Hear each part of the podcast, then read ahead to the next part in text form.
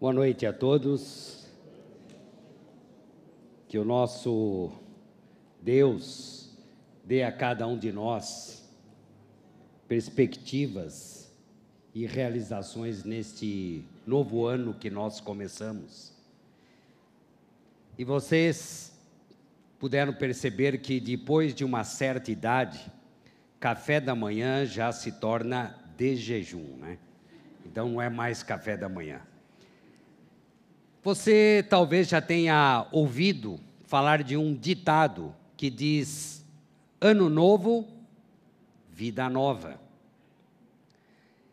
Mas, infelizmente, sabemos que não é bem assim. Não é como aquele jogo de videogame que acabou, você perdeu, e aí você faz uma nova tentativa começando tudo de novo. Aquilo que você fez de bobagem ficou para trás. Aquilo que você errou ficou. Mas na nossa vida não é assim. Temos um novo ano e as preocupações e às vezes os problemas continuam. Mas todo começo de ano é sempre um bom momento para fazermos os nossos planos, fazermos as promessas, e às vezes cada um faz por si. Eu prometo que desta vez eu voltarei à academia e vou comer menos porque eu estou precisando emagrecer. E talvez outros, desta vez, eu não vou deixar de ler a palavra de Deus e tantas outras promessas. Mas é preciso saber que vivemos num mundo em crise. Às vezes pensamos que tudo está bom. Passamos o Natal, passamos o ano, o ano novo e parece que o mundo estava seguindo numa caminhada tranquila. E eis que você acordou de madrugada ou de manhã e ouviu a notícia daquele ataque em Bagdá. Tudo mudou.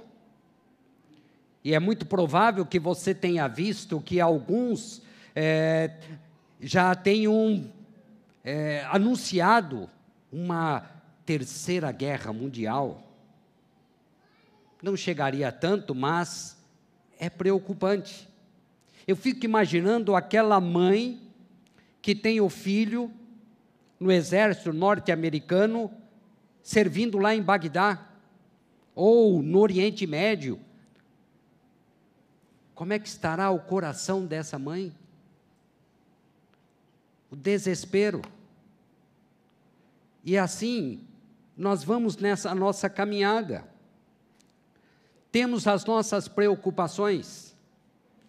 E quando é o começo de ano, há sempre essas novas perspectivas.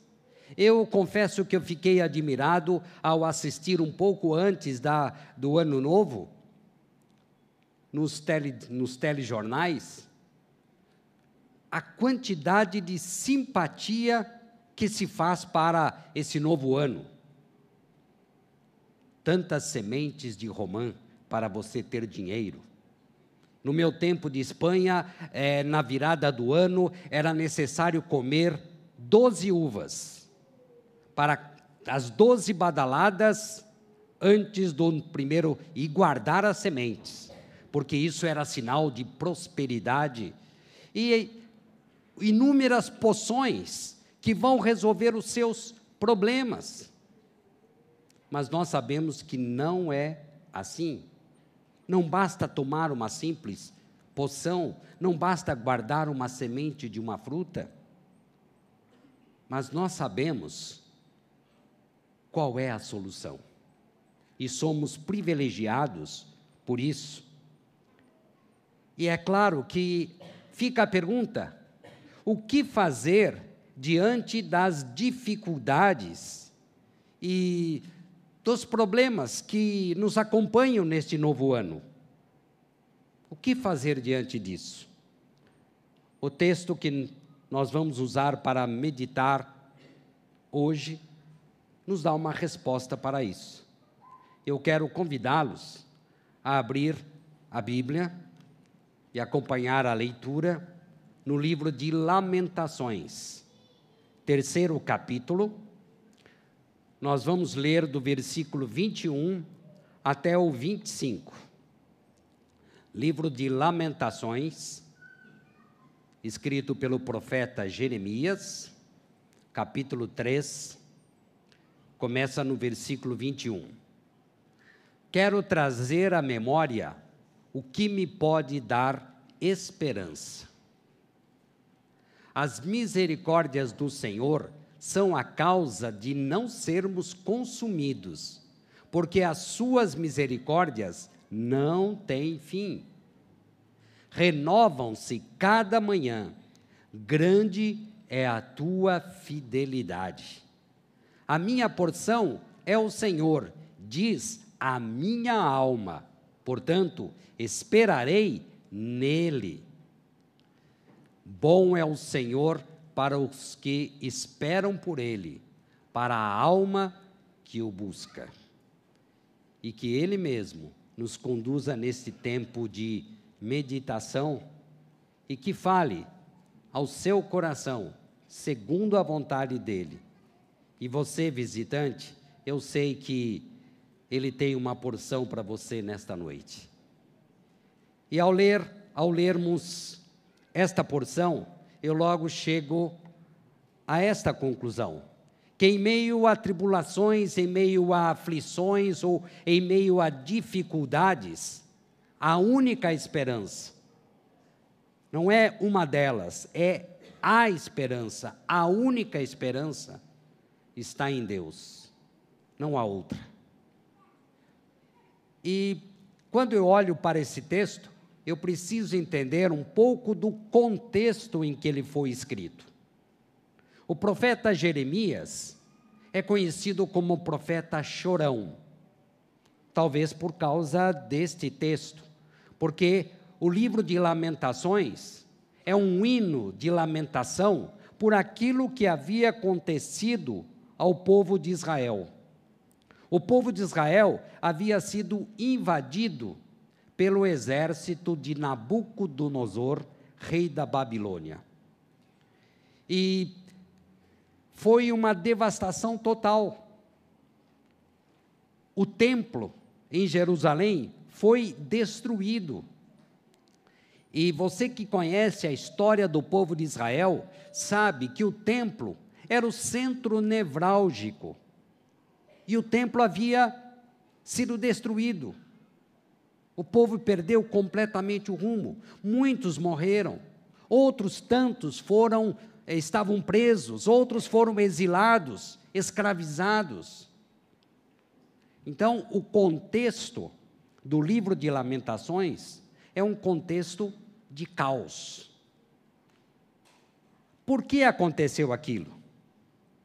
Por causa é aquilo que aconteceu, esse caos foi uma reação à atitude, ao comportamento do povo de Israel.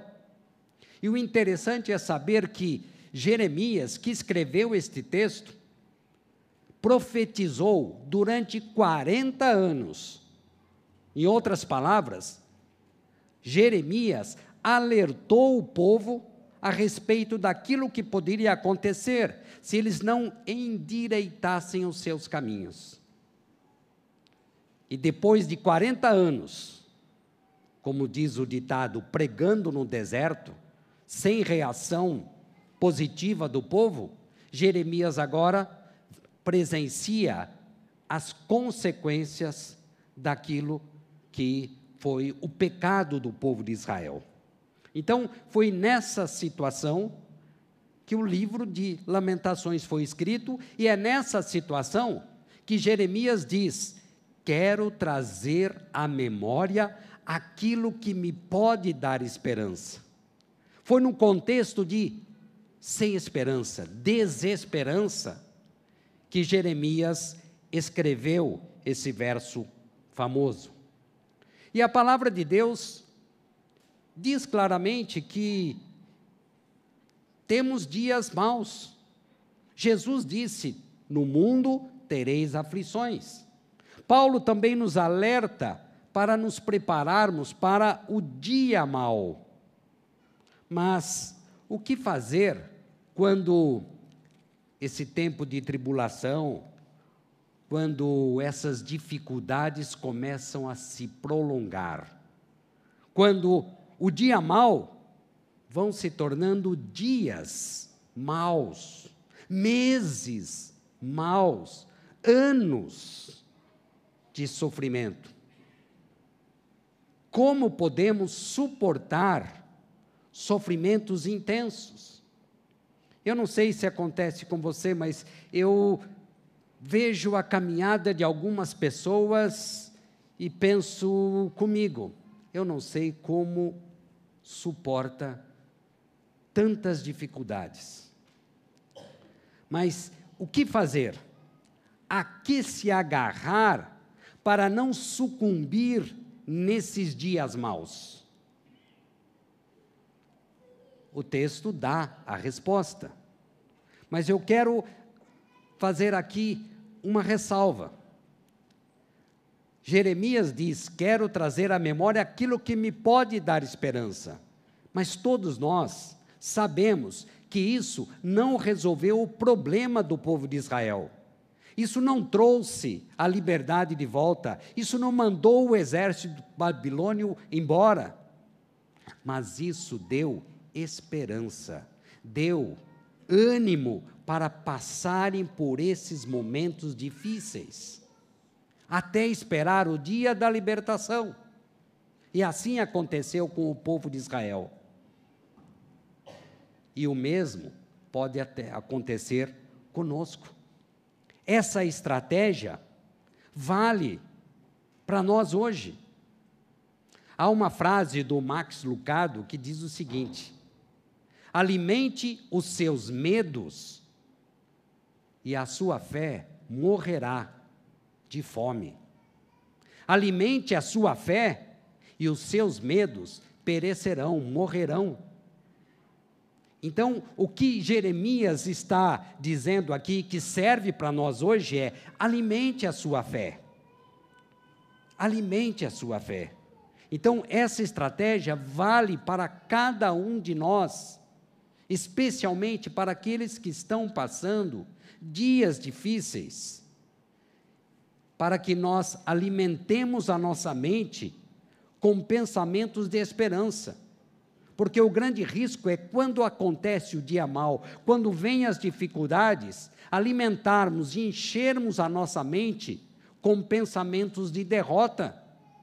Esse é o primeiro ímpeto da nossa natureza. Mas essa não é, esse não é o caminho. É preciso que nós enchamos a nossa mente com algo que possa gerar fé em nós, em nosso coração. Mas o que são, o que, o que é que pode gerar fé no nosso coração? Eu posso alimentar a, mim, a minha mente com o quê? O texto também dá a resposta. Há dois atributos eternos de Deus. Então, duas lembranças que podem promover fé, esperança em tempos difíceis. A misericórdia de Deus e a fidelidade de Deus. Primeiro, a misericórdia, uma palavra tão comum, e no meu vocabulário é comum, eu não sei se é para você, mas eu passo por uma situação difícil, às vezes no trânsito, e escapo de uma colisão e logo estou aqui dizendo sozinho no carro: misericórdia. Alguém vem e conta que tal pessoa sofreu um acidente eu digo: misericórdia. Mas o que é essa misericórdia de Deus? Ou no plural, misericórdias. Segundo o dicionário, Misericórdia é um sentimento de dor e solidariedade em relação a alguém que sofre, ou clemência, piedade. Mas quando eu digo que Deus é misericordioso, eu quero dizer que ele não fica indiferente à minha dor. Ainda que eu possa até pensar o contrário, que Deus se esqueceu de mim. Mas misericórdia significa isso. Deus não fica indiferente a essa dificuldade pela qual você está passando. Misericórdia de Deus significa Deus é, não aplicar a mim aquilo que eu mereço, pela minha desobedi desobediência. Então, misericórdia é a demonstração prática e quase palpável do perdão que Deus dá ao pecador. Unicamente pela graça dele, pelo amor dele.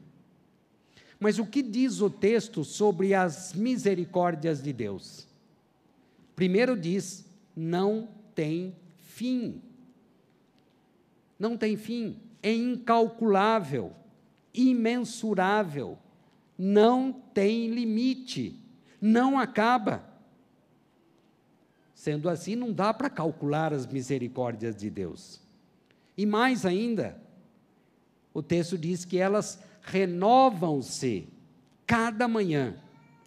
Ou seja, cada a cada dia eu posso contar com as misericórdias do Senhor, totalmente atualizadas.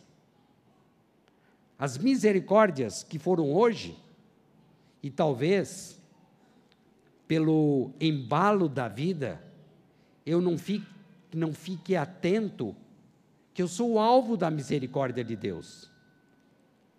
Só o fato de estarmos respirando, o fato de estarmos com saúde, é a misericórdia de Deus. E o texto diz que a misericórdia de Deus é a causa de não sermos consumidos. E quando eu, eu leio esse texto, logo vem à minha mente aquele rodamuinho que vai girando e vai levando tudo para um grande buraco e vazio que ninguém sabe para onde vai. Se não fosse as misericórdias de Deus, lá ia eu para esse buraco. Mas Deus não nos deixa por causa das suas misericórdias. Elas renovam a cada manhã. Não são as mesmas de ontem e não vão ser as mesmas de amanhã. Quando você acordar amanhã, antes de sair da cama, tocou o despertador, você pode ter um bom motivo para levantar. Você sabe, hoje as misericórdias do Senhor estão renovadas.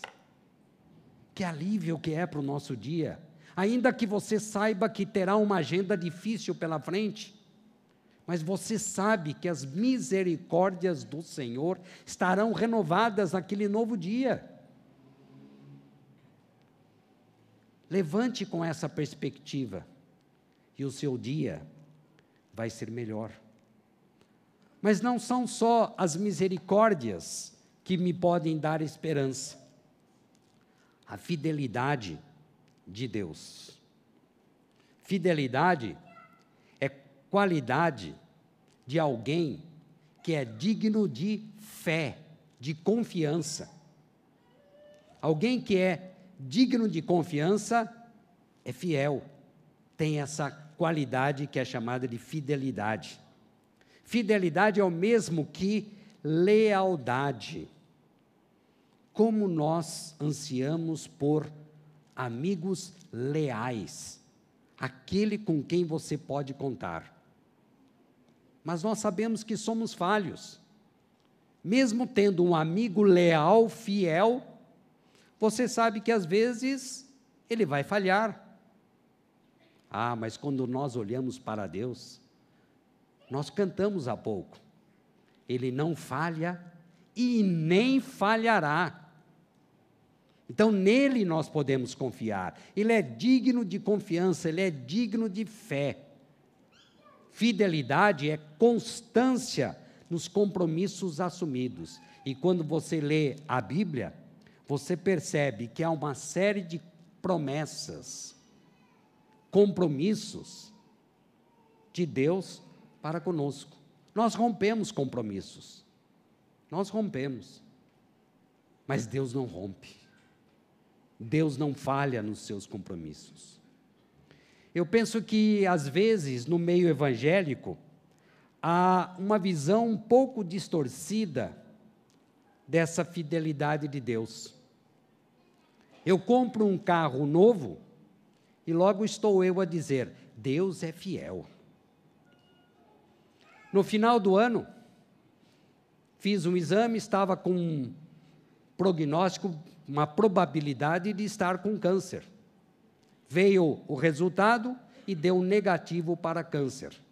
Aí eu digo: Deus é fiel. É claro que Ele é fiel nessas circunstâncias. Mas não é, não é isso, isso é muito pobre. A fidelidade de Deus se manifesta em todas as situações, mas é errôneo afirmar que Deus é fiel porque Ele nos dá coisas. É muito mais amplo do que isso. Se eu continuasse com o carro velho, Deus continuaria sendo fiel. Se o diagnóstico vier ser positivo para câncer, Deus continuaria sendo fiel porque ele não muda. Então, eu não avalio a fidelidade de Deus de acordo com aquilo que ele me dá, mas porque ele é. É uma qualidade intrínseca dele. Isso me dá paz, isso me dá segurança, porque eu sei que é assim. Foi assim com Jó. Ele deu, ele tirou, ele continuou sendo fiel. A fidelidade de Deus então tem algo a ver com algo mais amplo. E ele é tão fiel a ponto de enfrentar morte injusta e terrível e humilhante na cruz, só para reconciliar você com Deus. É tão grande essa fidelidade que vem acompanhada das misericórdias, que vem acompanhado do grande amor, a ponto de morrer na cruz para reconciliar você com Deus. E o melhor de tudo é que isso não muda. Esse é o melhor. O ser humano, você já sabe que muda, mas Deus não. Então, nos dias maus, em que a mente pode ser bombardeada por pensamentos negativos e derrotas, nós temos que nos alimentar desses pensamentos de esperança e de fé, e isso só encontramos em Deus. E a Bíblia diz que aqueles que confiam no Senhor são como os montes de Sião que não se abalam. Não se abalam. Você pode estar passando por dificuldades, mas se você está debaixo da misericórdia e da fidelidade de Deus, você se torna como montes de Sião. Está sofrendo, mas você sabe quem está com você. Isso muda completamente a situação.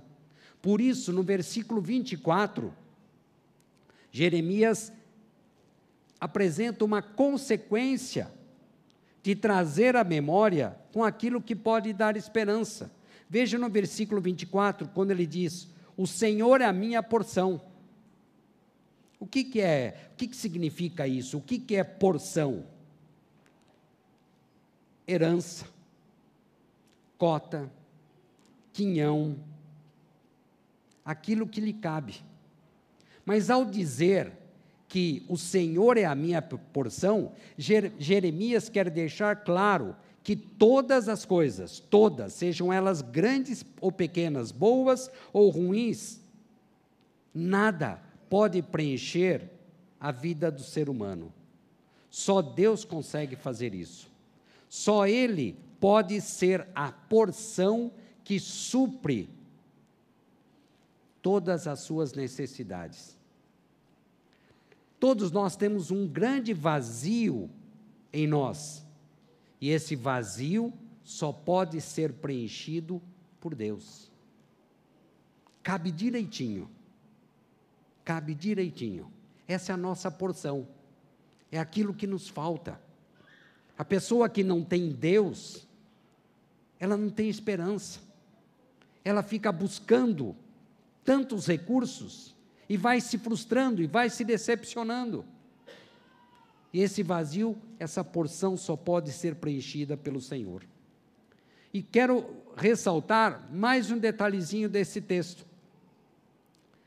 E Jeremias não diz que é algo pensado, algo do qual ele quer se convencer. Ele diz que a alma dele diz isso. Então é lá do fundo, está decidido. Eu entendi, eu estou vivendo isso lá no meu íntimo. A minha porção é o Senhor. E nesta noite, neste primeiro domingo de 2020, primeiro domingo de ceia, eu, a minha oração é que Deus faça esse milagre na minha vida e na sua vida. Que eu possa dizer com convicção: o Senhor é o meu quinhão, o Senhor é a minha herança. E me lembro também que eu falei recentemente num funeral e a senhora que havia morrido não deixava bem material algum, mas deixava um legado extremamente importante. A vida dela, o caráter dela. Isso não tem preço. Da mesma forma, que herança é essa? A herança que, quando nós morrermos, vamos continuar tendo. Quem é que vai levar as suas propriedades, os seus bens, a sua casa, a sua conta bancária? No funeral, ninguém, não acompanha. Mas se a sua porção é o Senhor, essa herança vai te acompanhar. É por isso que nós ficamos tristes, e eu olho lá para o Júlio, né? Vai fazer falta o seu Ismael. Vai. Mas eu sei que a porção dele era o, é o Senhor. E aí eu me alegro, porque ele está com o Senhor. Ele recebeu a herança dele. Isso é motivo de esperança. E é por isso que eu quero que vocês se alegrem com esse novo ano. Que o Senhor possa trazer à memória aquilo que Deus já fez, os maravilhosos feitos de Deus na sua vida, incontáveis, inumeráveis. E às vezes nós esquecemos, nós somos seres esquecentes, esquecemos de tudo. Mas aqui hoje somos chamados a nos lembrarmos disso. E a, somos chamados a trazer à memória aquilo que Deus é e aquilo que Ele pode fazer na nossa vida. E aí vamos descansar nele. Que você e eu descansemos nele neste ano de 2020. Essa é a minha oração, o meu grande desejo para todos nós. Deus, obrigado porque o Senhor é o nosso Deus, misericordioso, fiel, e é o Senhor quem nos dá esperança neste mundo tão caótico. E quando estamos mais desesperados,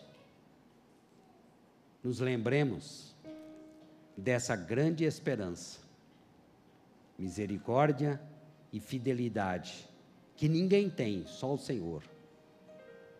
E nós podemos nos aproveitar e nos apropriarmos dela, porque o Senhor nos amou. Obrigado, meu Pai, porque até nisso precisamos que da ação do Seu do teu Santo Espírito na nossa vida, que o Senhor nos faça lembrar disso. E isso não nos vai deixar desesperados. Obrigado, Deus, pela tua palavra de esperança, pela tua palavra de conforto. Em nome de Jesus. Amém. E um terceiro motivo para esperança não está no texto, mas está no nosso contexto. Hoje é o primeiro domingo do mês, primeiro domingo do ano, e nós vamos celebrar a ceia do Senhor. E o que é celebração da ceia? O que, que é isso? É uma ordem de Jesus. E que ordem é essa? O que, que Jesus falou? Lembrem-se daquilo que eu fiz por vocês na cruz. Então é uma lembrança. A ceia, quando nós celebramos a ceia, eu quero trazer à memória aquilo que pode dar esperança. O que mais me pode dar esperança que não seja a vida eterna? Estar com Jesus. É por isso que todos aqueles que são convidados para a ceia do Senhor são privilegiados, são felizes. E quem é que participa? Quem é que tem essa esperança? Aquele que crê que Jesus Cristo é o seu único e suficiente Salvador.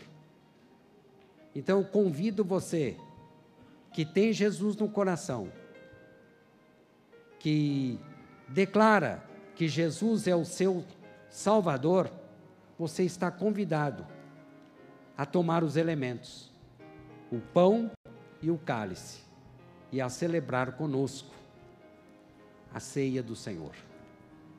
Faça isso vindo pelas laterais, saindo pelo centro mas quando você vier, venha espírito de reverência.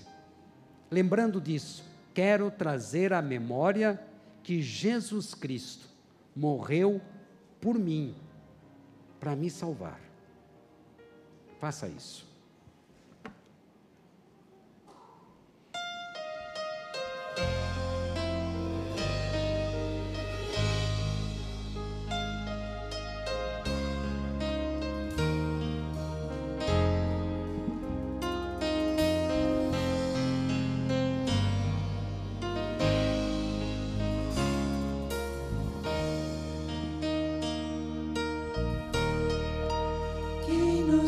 poderá salvar e os pecados se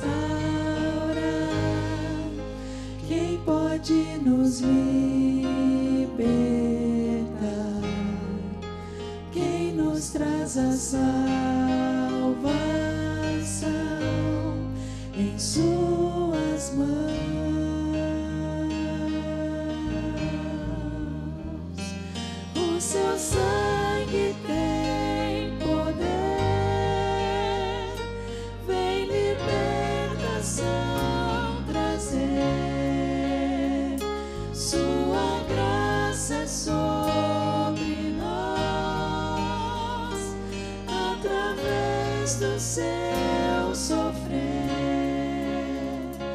trouxe redenção.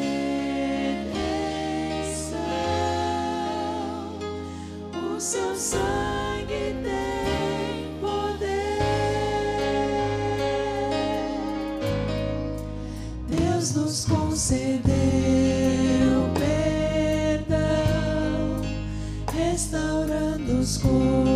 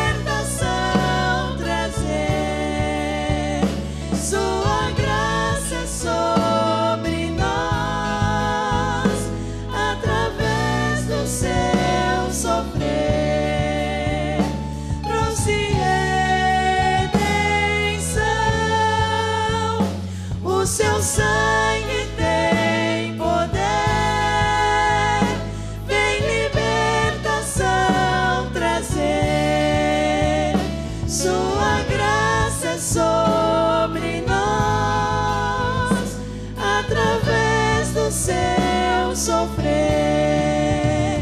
trouxe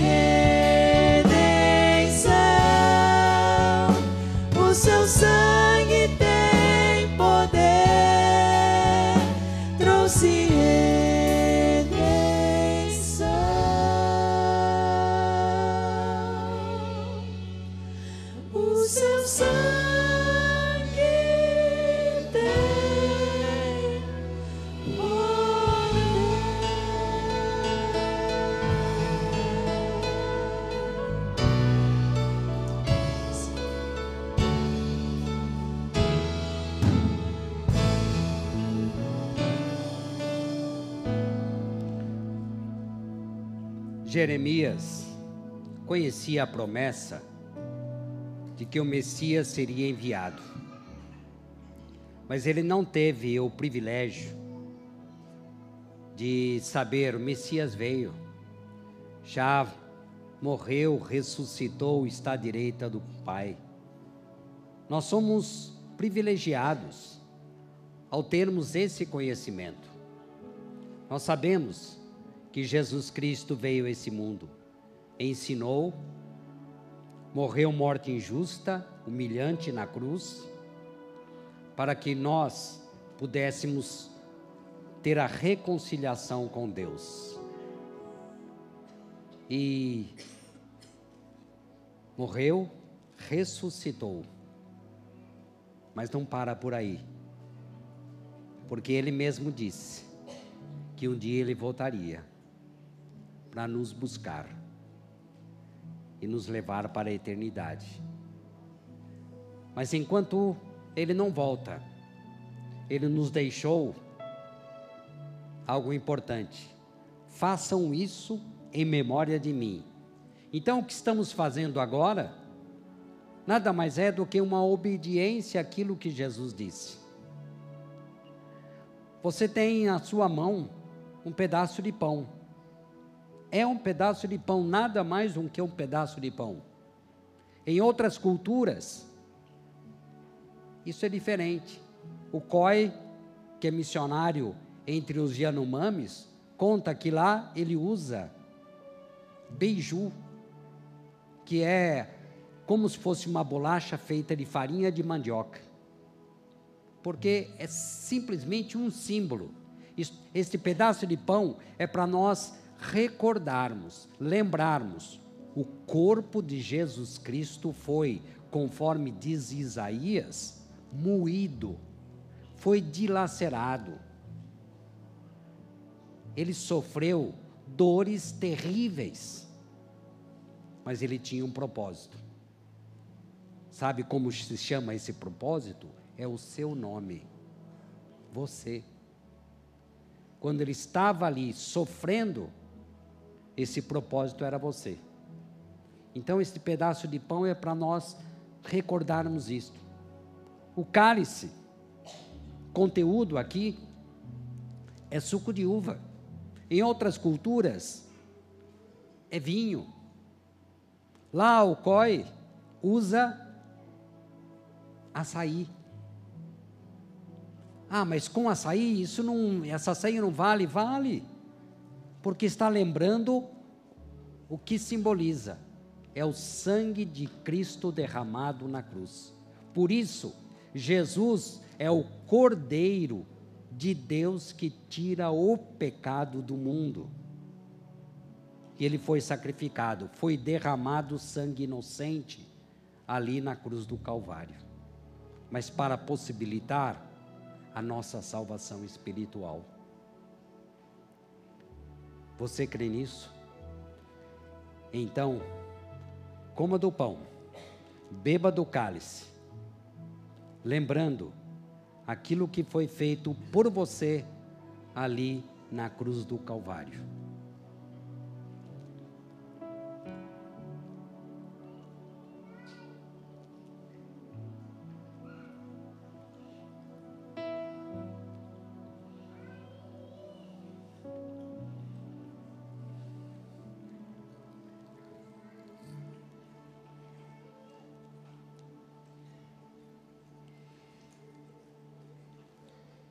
Senhor,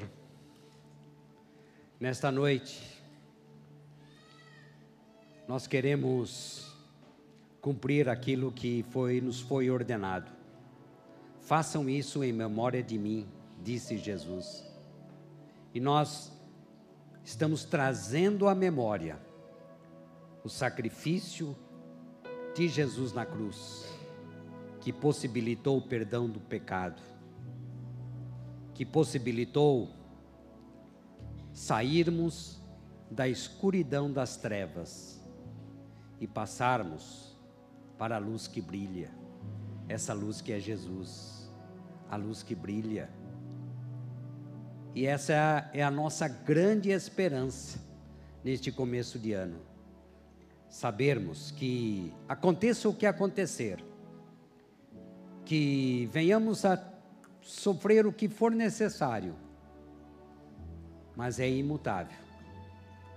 Jesus Cristo voltará e voltará em glória para nos buscar e para nos levar para a eternidade.